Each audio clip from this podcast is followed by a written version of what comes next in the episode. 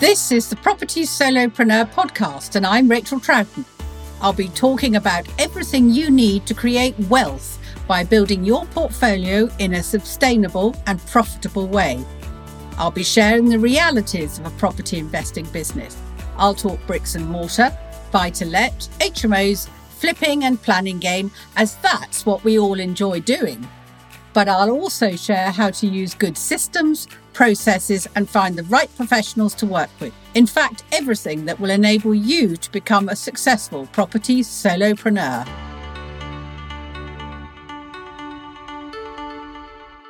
Hello, and welcome to this week's episode of the Property Solopreneur, and it's pensions today. Now, I don't know about you, but until people I actually knew began retiring, I didn't think much about pensions. They weren't really on my horizon but they were something that other people paid into and then did an awful lot of talking about at dinner parties. And frankly, you know, the way they talked about them, it was so dull that I just used to glaze over and not listen. And then, of course, they were almost irrelevant to me when I got married because I moved 18 times in 23 years. And although I had jobs, they weren't pensionable, although they were great roles with lots of responsibilities. And I think there's a tipping point in our lives when we get past it's easy to build up a big pension pot. And when you get to the age when you go, oh my word, you know, I am one day going to retire and I will need more than the state pension. And what am I going to live on? And what, how much do I need? And round it goes. And it was at that point that I thought, property, property is going to be my salvation. And so that's why I started, just one or two. Um, haha, one or two.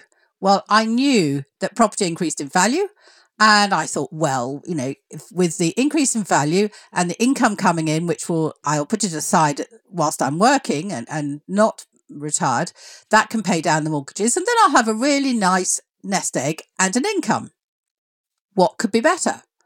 Well, to be honest, those first three houses that I bought, once paid down, would create a pension pot that most people would really, really like to have. And that's true of most of us in property when you look at the rest of the general public. But I caught the property bug and I didn't stop. And I, of course, I recycled my first few property deposits and kept going. And I now have a collection of portfolios, and one of them is my pension. It's there for me, not for the future generations. Legacy is dealt with by other portfolios and holdings. That pension pot is there paid off, ready for me. It's unencumbered, so it can be sold for whatever because we none of us know what's around the corner. And we want to be able to say, yep, that house, you know, for whatever reason, either me or my heirs may need to suddenly access a large sum of money. And by having an unencumbered building, they can do just that. But not everyone wants to build a big portfolio. So, how many do you need? Well, what do you want to live on when you're old and grey? You know, what's going to be your lifestyle? Are you going to throw in the towel for work, go home, wake up, and then for the rest of your life switch on the television at nine o'clock in the morning and sit there drinking tea and pottering about doing a few flowers? I don't think so in this day and age. Not if you're anything like my friends or my mother in law. She took up walking in the Himalayas in her early 60s. She'd been early widowed. And that was at a time when only a generation ago you know, older ladies had fluffy slippers and a cup of cocoa in the evening beckoning them when they got into their 60s. She took, as I say, to walking in the Himalayas, and when she'd conquered Bhutan and Nepal, you know, these were long, month long walking expeditions to far flung parts of those countries, including Everest base camps. And when she'd done all of those, she then took to riding across South America. And she's actually still grumbling about the expedition to Outer Mongolia that was cancelled to a minor war when she was in her, her early 70s. So she isn't an oddity, I don't think. Her experience of retirement is what most of us will want to do. So, what's on your horizon and what, how much will you need? Because I honestly do think that being 60, 70, that's like being 30 and 40 all over again. What's on your bucket list? What are all those things that you knew you wanted to do in your 20s? But then children came along and the mortgage and all those sorts of things, but they're still on your list. This is your moment through property that you can get the money together so that when you are newly retired and you've got your health, you can go and walk in Bhutan. You can go and become an archaeologist or whatever it is you want to do. But you can do it because you've paid down your home mortgage and you've got money in the bank and you've got a pension through property that is supporting you. You don't have to keep on working like so many other people do in a real job until you drop dead in traces. You know, property, wow, it it really is so supportive and helpful and you can and it's creative you can do what you like with it i like owning property for that very reason and i pay down on it because i don't like having a joint venture with a bank or a mortgage company who when you first buy a property have the lion's share i want to have the lion's share and if you know roughly what you want to do, you will then be able to know how much money you, you want. And so, therefore, I want my unencumbered buildings because I can go, that's a hundred grand there or half a million or whatever it is that you're dealing in. Wow, what a difference if you know you've got that banked quietly waiting to go. And some of you, oh, you don't want to be a landlord. I know for, for so many of us, we're, we're aghast at that concept. And all you want to do is flip. Well, property flipping will buy you a pension. You can just keep on getting those lovely lumps of money after every sale, and you just hand it to your wealth creators or your stockbrokers or whatever it is. And pensions are being created almost secondly through property, but it's property that's creating the money to be able to do it. So, property, it is the golden goose. You can do it in so many ways. And I think that's the fun of property Put three, four, five property investors in a room talking about pensions through property, and you're going to hear so many different ways of doing it because that's the fun, isn't it? Everyone slices and dices the property ownership idea differently. I always start off with a property being mortgaged, but I pay it down. And over time, this creates a very nice unencumbered portfolio.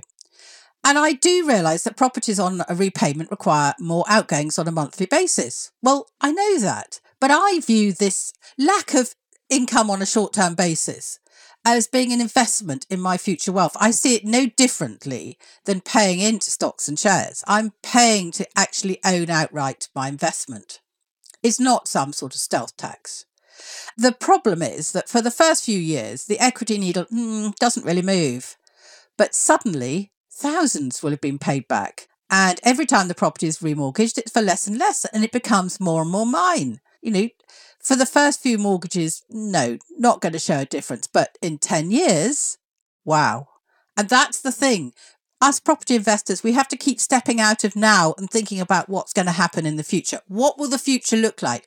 What does it need to be looking like? What do we need our debt to look like?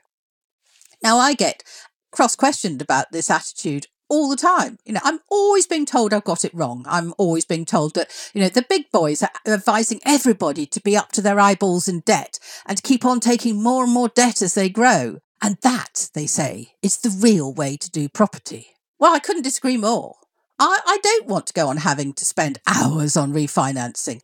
And I don't want to use the money which I've sweated blood, sweat, and tears accumulating on remortgaging or paying off debt when I'm old. I want to do it now. I want everything that I own to be mine. I want to be able to sell it when I want at whatever age I am and be able to keep most of it for myself. And I want 100% of the profit after tax. I don't want to have to pay, you know, for instance, I don't want to sell a house for 200 grand and know that 100 of it is going to automatically go back to the mortgage company. The trouble is, when you've been in property for a while, you know, the numbers start to look a little different to you and you start to go, am I only going to make this amount of money? And that's part of the reason I like to pay down. I want all of it. I don't want to have to hand any of it back. Now, I know I'm going to pay tax, but that's great. If I'm making a profit, I'm going to pay tax. I don't mind that. But if you suddenly get yourself into a position where you need to sell, but you actually haven't got enough equity in your properties to pay the tax and then to create the pot that you need, why are you bothering to do all this work now? Because, yes, you could potentially pay down your mortgage at the end when you sell it and then you pay your tax. And don't forget, if you've owned those properties for a while, that's going to be a lot of tax because you're going to have a lot of capital gains. What have you got left over? If you haven't got much, mm, I think you're going to be very, very disappointed. And I came across another reason the other day when I was talking to someone who is in their late 70s and they've got a small but nice portfolio. But unfortunately, it's an old portfolio and they have never paid it down. So it's got big debt on it.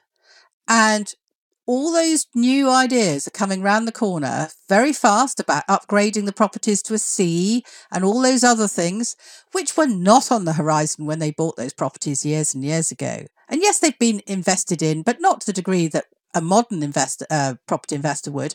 And they've got long term tenants in who don't want to be up, have upheaval anyway, and are very happy with the way they're working. But you know, things are wearing out. And one of the points that he raised with me is that actually he's a millionaire on paper, but he's certainly not in reality.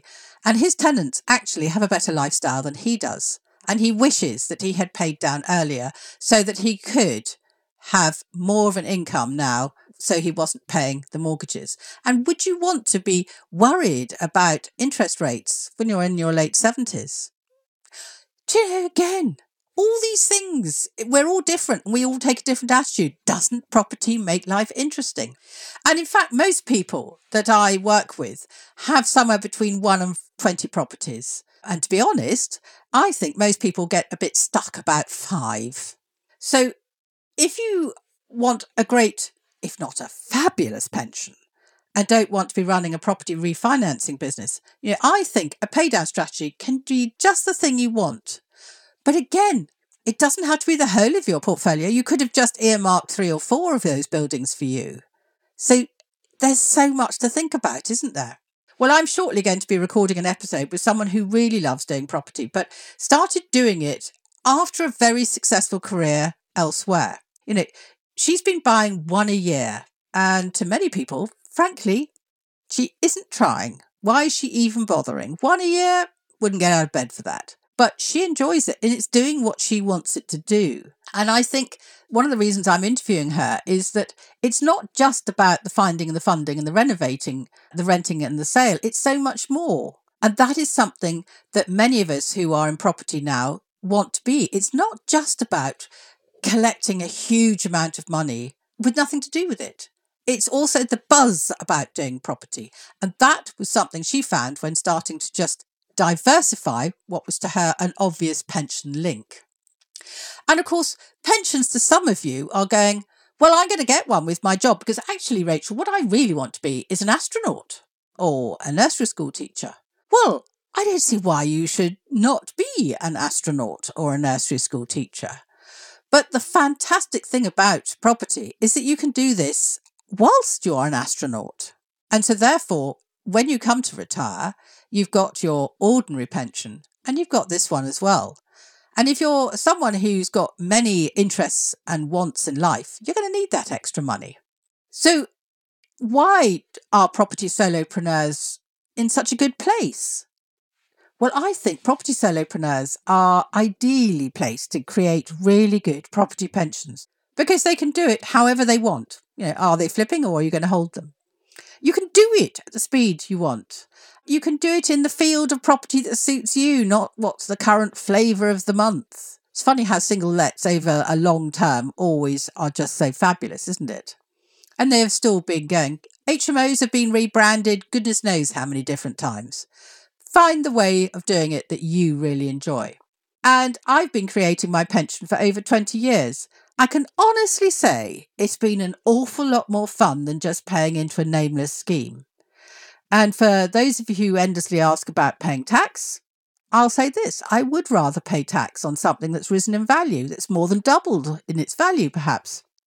And I think it's a lot safer in bricks and mortar than putting it in the bank because banks seem to be bought up by other banks regularly now.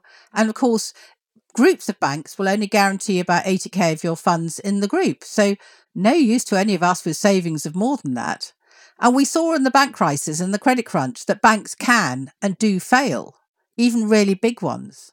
So, if I want to work my socks off to make a financial future for myself, I want to know that no one can take it off me with a stroke of a pen. So, that's why I go to the effort of buying houses. And that's just one more thing you've got to think about, really, isn't it? If you make profit and gain, you're going to pay tax. Well, put that into your calculations. If you're going to be doing property, you're going to be very familiar with the concept of a spreadsheet. So just put one more sum into the whole mix. And I've got no idea, of course, dear listener, just how old you are. You know, be you young or of mature years. You're never too old to start. And if you've already got a pension the traditional way, what's wrong with starting an amazing top up?